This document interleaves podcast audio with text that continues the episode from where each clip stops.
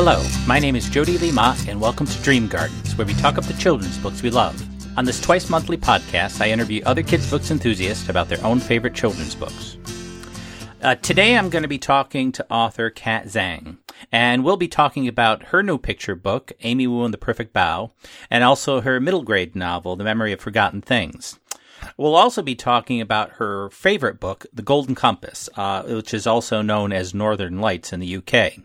Uh, this, of course, is the first book in Philip Pullman's great trilogy, His Dark Materials. And though we don't talk about it in the interview, for those who are interested, Philip Pullman has put out the first book, uh, La Belle Sauvage, of a companion trilogy called The Book of Dust, which looks at Lyra's life before the events of The Golden Compass, along with several other characters. But first, as usual, I'm going to start with a poem.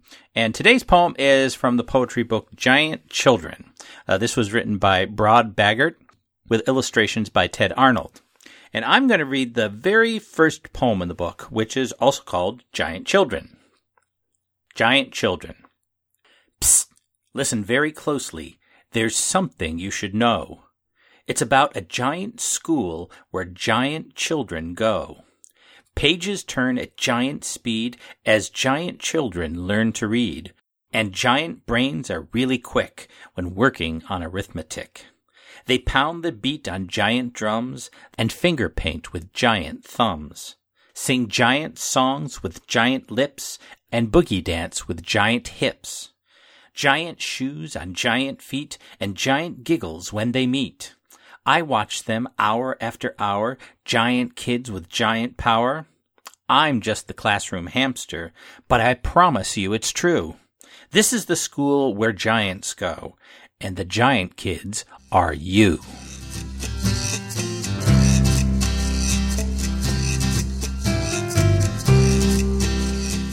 My guest today is Kat Zhang, author of the YA series The Hybrid Chronicles, the middle grade novels The Emperor's Riddle and The Memory of Forgotten Things, and just published this year her picture book Amy Wu and the Perfect Bao. You can find Kat's website at katzhangwriter.com. Uh, thank you for joining me today, Kat. Thank you for having me. As I mentioned, your latest book is a picture book, uh, Amy Wu and the Perfect Bao. Can you talk a little bit about that book? Yeah, so Amy Wu in The Perfect Bao is about a little Chinese American girl who sort of dreams about making the perfect bao. So, bao or baozi, as they're called in Mandarin, are sort of like these little steamed dough balls with various kinds of filling inside. They can be sweet or savory, and I really loved them as a kid, and I used to make them with my parents sometimes. And then I sort of, you know, left off making them for a while, but I got back into it as an adult and pretty quickly I discovered that it's not really as easy as people made it look and as my parents made it look as a kid. Um, so one day I thought, you know, this would be a really good picture book, having this kid struggling to make the perfect bao and having hers not come out as well as those of her parents and her grandma do. And I never really thought about making a picture book before that point, but the rest of it sort of went on from there. And what was the experience like uh, doing? Because I know you've done YA and middle grade books, so it's a very different kind of uh, writing than a picture book. Uh, what was the experience like uh, writing a picture book this time? Yeah, it was really cool. Um, I've always really loved sort of um, visual art in addition to writing, and I knew I personally wasn't going to be illustrating this book, but it was really great experience to know that we would originally. Um, we would be matching up with an illustrator. And we found a really fantastic illustrator, Charlene, um, who I think really just added a whole different dimension to Amy Wu. When I first wrote the book, for example, um, there was nothing in the text to suggest that Amy had this sort of little um, cat companion. And that was something that Charlene came up with entirely on her own. But it added such an extra dimension of sort of fun and spontaneity to this book that I think really made it even better than before. I don't think people really understand when a picture book comes together unless the author is the illustrator that um, that you write the text and then the illustrator uses that text to come up with the pictures and it, it's almost sort of an independent thing that's going on. So it's a I think people think that you're sitting down together and working it all out, but it's sort of go it's a more of a back and forth. Yeah, I think it depends on the team sometimes. There are certainly a lot of um, really wonderful picture books that are both written and illustrated by the same person. And I imagine that's a really unique and special experience being both the illustrator and the author. And there are certainly other teams who I feel like um, the illustrator and the author probably knew each other in real life, knew each other before they ever submitted the project. So it was maybe more of a back and forth that went on before the story was ever submitted. But I think in a lot of cases it happened the way it did for me and Charlene, where I wrote the text before um, there was any idea who the artist might be. And um, we submitted it to the publisher, who then reached out to Charlene um, who did kind of come up with the illustrations on her own. But she did send me and my editor various sort of um, editions of the book, um, different sketches that showed the characters performing the book in various different ways, and we were able to sort of go back and forth and decide which one fit best. So it was still very much a collaboration in the end. Now I understand that there uh, may be another Amy book uh, coming out sometime in the future.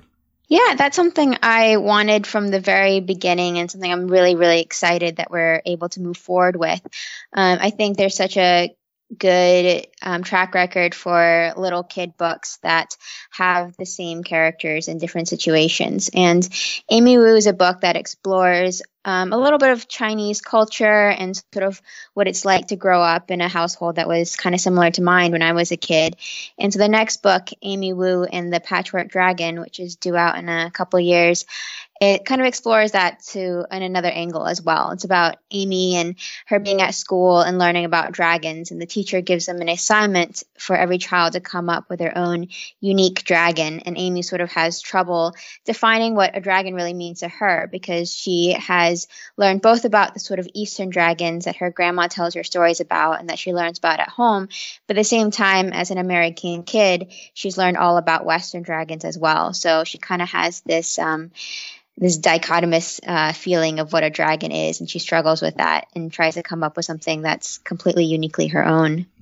Now, previous to this picture book, uh, your your other book was a middle grade novel, The Memory of Forgotten Things, uh, which I did have a chance to read and enjoyed very much. And it has a very interesting premise. Uh, if you could talk a little bit about the the premise of that novel.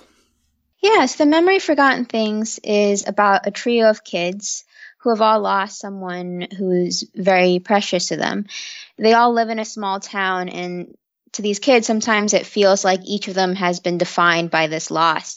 So Sophia, the main character, has in adi- um, has these confusing memories of her mother, who died of cancer when she was six. So, for example, Sophia remembers her mom being there for her 10th birthday or celebrating Christmas with her when she was 11, and she knows these memories are impossible, but they still seem completely real. Um, so she when when she realizes that there's another boy in her class, DJ, who has similar impossible memories, they band together to try to figure out what's going on, what these memories might mean, and if there might be more to them than meets the eye. Um, a third classmate, Luke, introduces them to Mr. Scott, who's an astrophysicist who lives nearby. And from him, Sophia and her friends become intrigued by the concept of parallel universes. And they get sort of obsessed with the idea that it might actually be possible to cross over into one, specifically ones where they never lost these, these very precious people in their lives. And where did you get the idea uh, for this uh, novel? Yeah, so I've always been really intrigued by by science fiction of all kinds and how it, along with fantasy, sort of allow us to explore themes and real life occurrences using you know n- non real life situations. So for the memory of forgotten things, I knew I wanted to explore this idea of grief and how it affects us, especially children, in really far reaching and long reaching ways and how difficult it can be to move on from grief. And I thought that parallel universes were a really intriguing way to explore that because at the root of parallel universes is sort of the question of like what if um, and it's the idea that there is another world out there or many worlds in which all our what ifs are reality um, so I really wanted to be able to sort of tackle both these concepts at the same time. Hmm. So taking this sort of speculative idea, but also looking at sort of the emotional um, undercurrent that might be involved in it as well. Yeah, I think all science fiction at the core of it is still very much about people and characters and no matter how fantastical the concept is, at the end of the day, it's always linked back to, you know, what does it mean for the people in the story or how have the people in the story affected the world around them and sort of um, changed it because of who we are. Was there a, a passage from the book that you'd like to share? Yeah, so um, I do have a scene where Sophia, the main character, um, is is upset because she's come home um, from visiting DJ's family to find that her her father is very upset and currently grieving. And like I said, she's just been at DJ's house, which was very lively and comfortable. And when she comes home, she really starkly feels a contrast between his home, which is very happy, and her own, which is not so happy right now. And I think the scene sort of talks about how neither she nor her father never really recovered from her mother's death. And in it, she sort of thinks back to the moment when she first learned that her mother has passed. So it starts She hadn't felt at all like crying until now. She'd been fine until this moment, protected by a haze between her and the rest of the world, by feeling like she was both here and not here, one foot in her father's darkened bedroom, and another back in DJ's kitchen, chopping onions in the sink. She cried, and then she stopped crying and wiped her eyes with the heel of her hand. She should go home. Her dad might have gotten out of bed, and he'd be worried if she wasn't around. It would only stress him out more, and she didn't want that. They tried so hard, the two of them, to be okay. She should go home, but she was too sad, too angry, too full of feelings that would only fester at home where she'd have to hide them. The bus came. Sophia got on board and swiped her transit pass, no particular destination in mind. It was difficult sometimes, to remember the period right after her mother's death. Everything had been so chaotic. Her mother had been sick for a long time, but as far as Sophia could remember, she'd be doing okay for a few weeks, maybe even a month or two. Then, suddenly, she'd gotten worse. Sophia's grandparents, her mother's parents, had been in town for a while. They'd taken care of everything around the house, been the ones to get Sophia ready for school in the morning and make her dinner at night. Her dad had spent all his time at the hospital.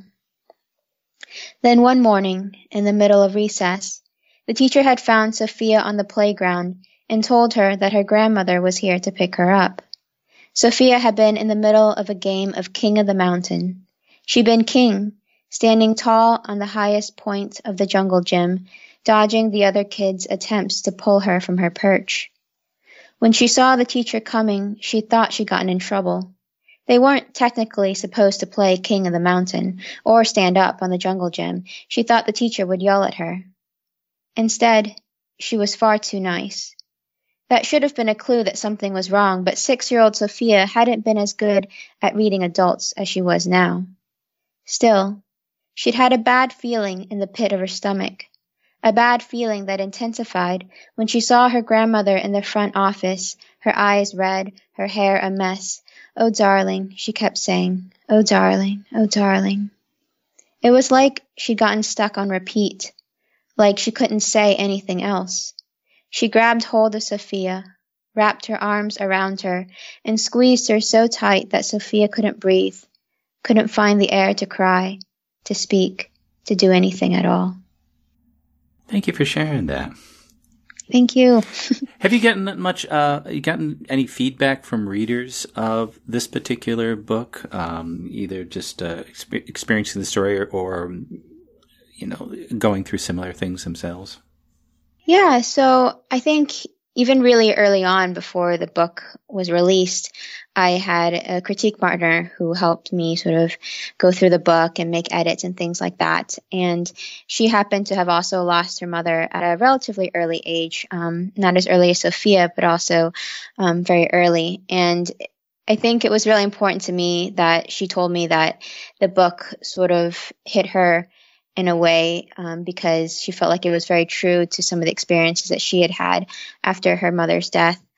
Um, I have also gotten feedback from readers. I haven't gotten any readers specifically who said that they'd um, gone through something similar to what Sophia had gone through, but I've certainly had um, emails and sometimes in person experiences with readers who felt like this had really allowed them to reflect on what it was like, might be like for, you know, a friend of theirs or a family member who had lost someone and sort of get inside um, their feelings about that. And I think that's always been really important to me that, you know, books allow people to maybe experience things that they haven't experienced personally or, you know, to reflect back on them and experience that they really have had and maybe allow them to feel that their feelings and their experiences um, are not something that is true only for them, but something that other people have gone through and maybe find comfort in that as well. Hmm. Now, the book you picked as one of your uh, uh, favorite uh, kids' books is um, Golden Compass, or at least it's known as uh, The Golden Compass here, uh, written by Philip Pullman. It was first published in 1995 in the UK, and there it had the title Northern Lights. Uh, was when it was published in the US, the title was changed to Gold, The Golden Compass. And it's the first book of his trilogy that's commonly known as His Dark Materials. Uh, for readers who might not have had a chance to read this book yet, can you talk a little bit of what it's about? Mm-hmm. So, The Golden Compass, um, like you said, it's the first in a trilogy, and it's set in a fantasy world where everybody is born with a daemon or basically some sort of animal familiar of a kind that represents your soul. So what I always thought was really interesting as a child and I still do now is that child's children's daemons are free to change form until the children reach approximately puberty and then they settle into a permanent form, one that's meant to represent um, the person's personality and character. So the main character, Lyra, is about 11 years old when the story starts. Um, and her best friend gets kidnapped by this nefarious group that's rumored to be kidnapping children all across the country. And she sets out on a journey to rescue him. And, you know, being a fantasy novel along the way, she meets witches and talking bears and gains possession, possession of something called the alethiometer, which is this magical or um, device that only she can read, a device that will tell her the truth about anything that she asks it. Um, when did you first encounter this book? I was I think about 12 when I when I first encountered it. I was in 6th or 7th grade and in middle school. I remember finding it at my library and being just so enamored with the first book that I immediately sought out the second two. Um, and luckily for me, they were all out by that point. Um, so I didn't have to wait between any of them and just sort of reading through all of them. And I think, you know, I was always a voracious reader as a child, but I remember this series having just a really, really strong impact on me. And after reading the last book, just wishing that I could spend more time in Lyra's world and sort of just be there forever. Now, as you mentioned, Lyra is the main character, and she's one of the really great characters in uh, fiction. It's interesting when we first meet her; she's not necessarily the most pleasant person uh, that we might meet. She just all her qualities aren't necessarily uh, nice qualities, let's say, but she's still a great character, and we learn and uh, really start to um, empathize with her. You Can talk a little about who Lyra is and what makes her such a great character? Yeah, and I think a lot of the reason why I loved um, the book so much growing up was because I loved Lyra so much. Like you said, she's she's such a vivacious character. She's this little girl who um, is described sort of as a savage child. She runs free throughout the streets of her version of Oxford um, in her world, and she's this prodigious liar. And she is, you know, very confident of herself um, and gets up to all sorts of mischief. And the adults in her life don't really know what to do with her. She's very rebellious and she lives very much in her own world. And I think as a kid, I, you know, I, I was probably a much quieter, um, more well behaved child than she was, but I probably really wish that I could also just sort of run wild and be as sort of adventurous um, and courageous as she is in the book. Uh, uh, you mentioned too about uh, one of the really interesting aspects of this novel is uh, this idea of daemons, as you said, this sort of um, external soul that uh, there is attached to a person in the form of an animal. Um, connected to the person in this way. You talk a little bit about, you know, what these daemons are and why they're so important because they really are an integral part of not just the characters, but to the plot as well. Yeah. So the like I said, the daemon is sort of a representation of the soul, and the same time, they're changing. Um, sort of represents, I guess, the idea that a child's nature is not set, um, and so much changes about a child as they grow up, and then once they reach a certain age, which um, Philip Pullman sort of uh, denotes as puberty, a child, I guess, you know, reaches adulthood, they become more settled in who they are, and at the same time, their daemon also settles as well. Um, and I think one of the interesting things about the the books on a whole is how they address this idea of growing up and children leaving behind a sort of innocence and becoming adults. Um, and I, I remember when I was 12 and I first read this book, I very much felt like somebody on the edge of childhood um, and really sort of struggling with this idea. Um, up until that point in my life, I'd read, you know, books my whole life that had really, really celebrated childhood and how wonderful it was, and you know, as children's books probably should. But at the same time, a lot of children's books had also sort of painted adulthood as something, you know, something kind of terrible. A lot of adults in the, in the children's books were, you know, the ones who couldn't see magic anymore, and and the ones who were boring and you know didn't go on adventures anymore. Only the children's went on adventures. And I remember being kind of upset with the idea that, you know, I was reaching this age where I wasn't a kid anymore. I was now maybe approaching, you know, one of those terrible teenagers or adults that were always really boring and the bad characters in books.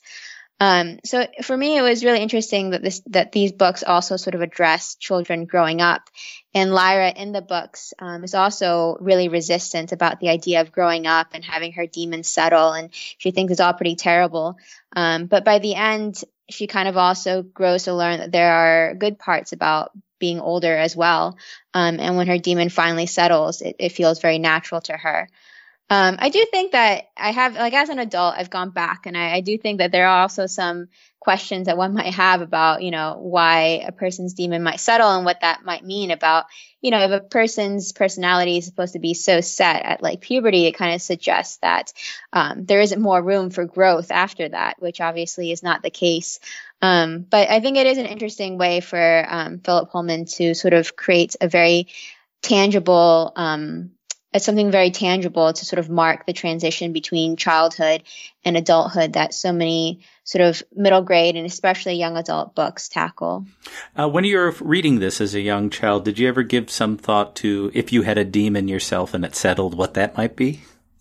yeah, I think um, I think most people who read the series have probably given it some thought. Um, I can't say that uh, the animals that I decided on were any deep reflection of my own personality, but I remember as a child, I really liked ocelots and I thought they were very cool. So it was going to be that or a fennec fox, more for the coolness factor of the animal than any real reflection of my oh, personality. Makes sense. Makes sense. Okay, there's a, there's a lot of beside, apart from Lyra, there's a lot of interesting characters to talk. More than we possibly uh, talk about, but one of particular interest to me was, um, and I'm gonna I'm gonna butcher this name, uh, Byrnison.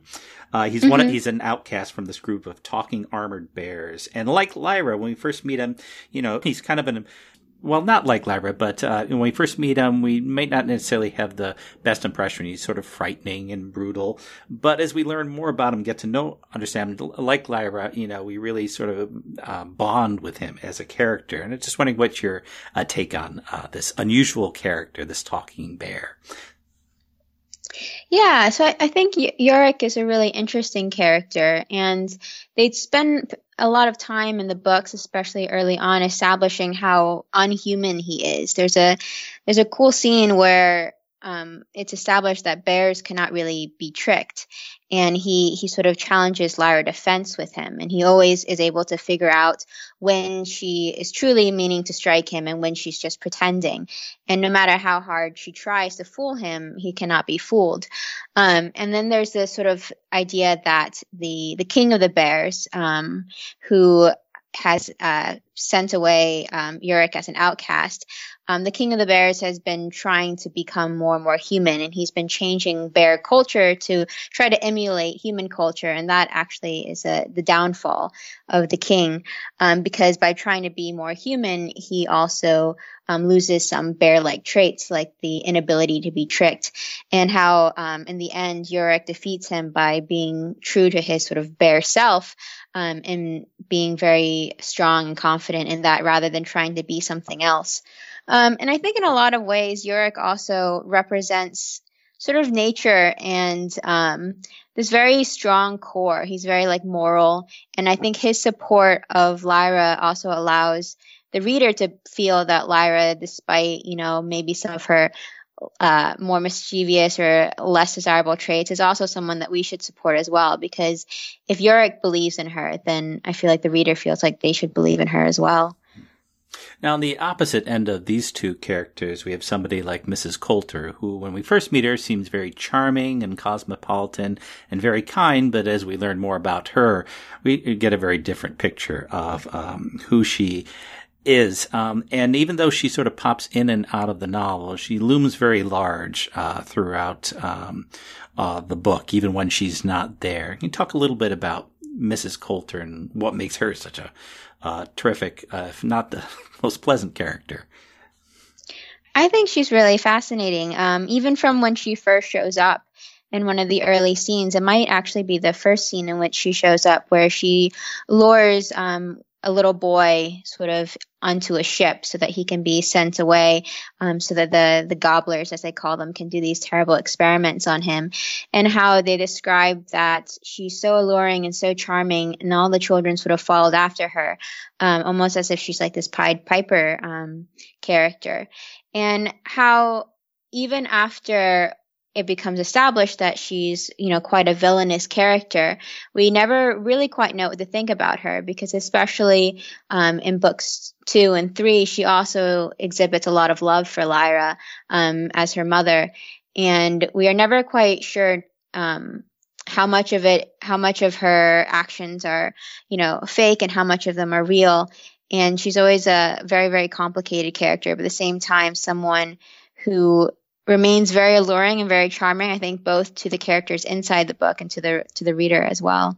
She's not just a one-dimensional villain, just looking at taking over the world. In other words. Yeah, I think both she and Lord Asriel are sort of they're very different characters, but they're they're also similar in some ways as well.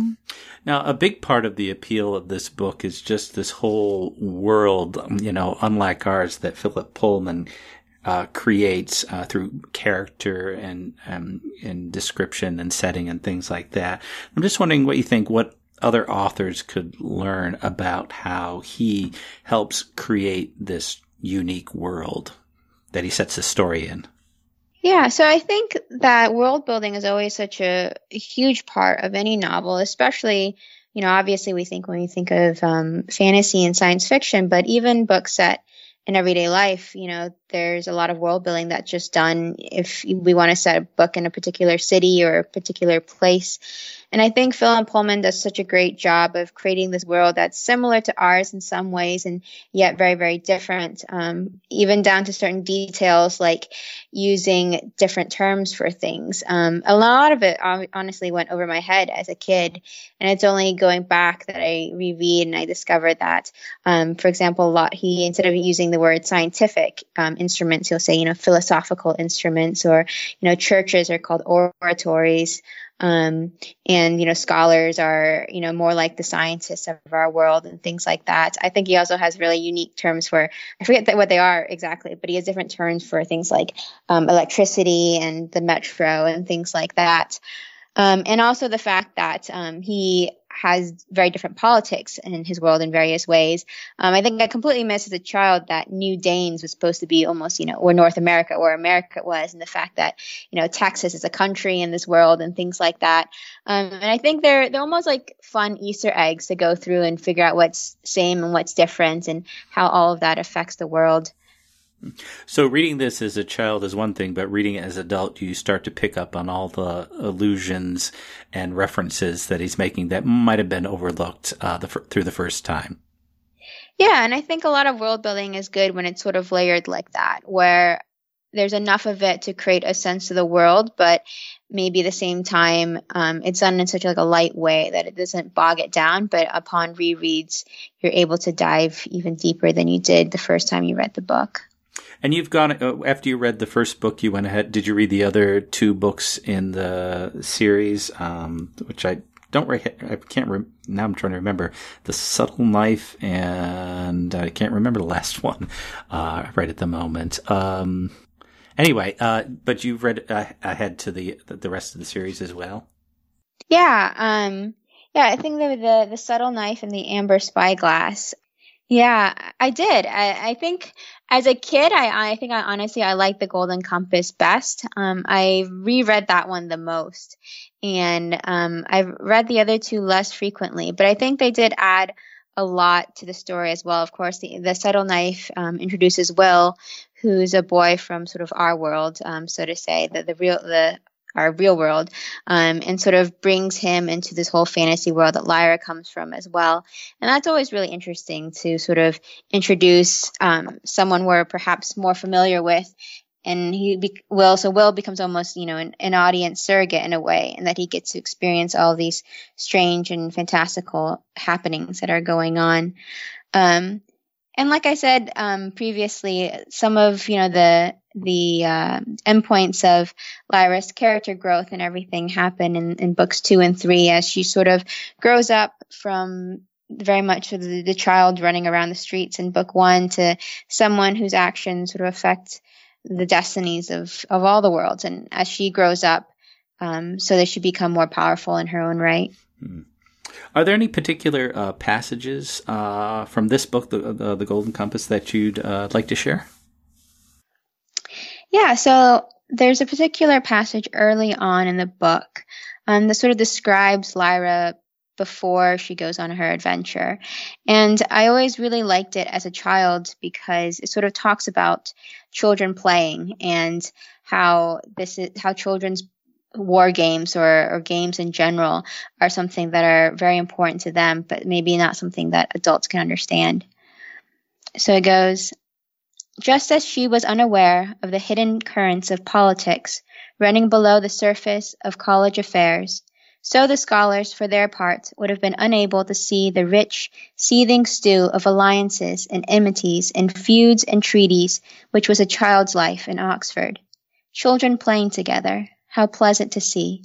What could be more innocent and charming? In fact, of course, Lyra and her peers were engaged in deadly warfare.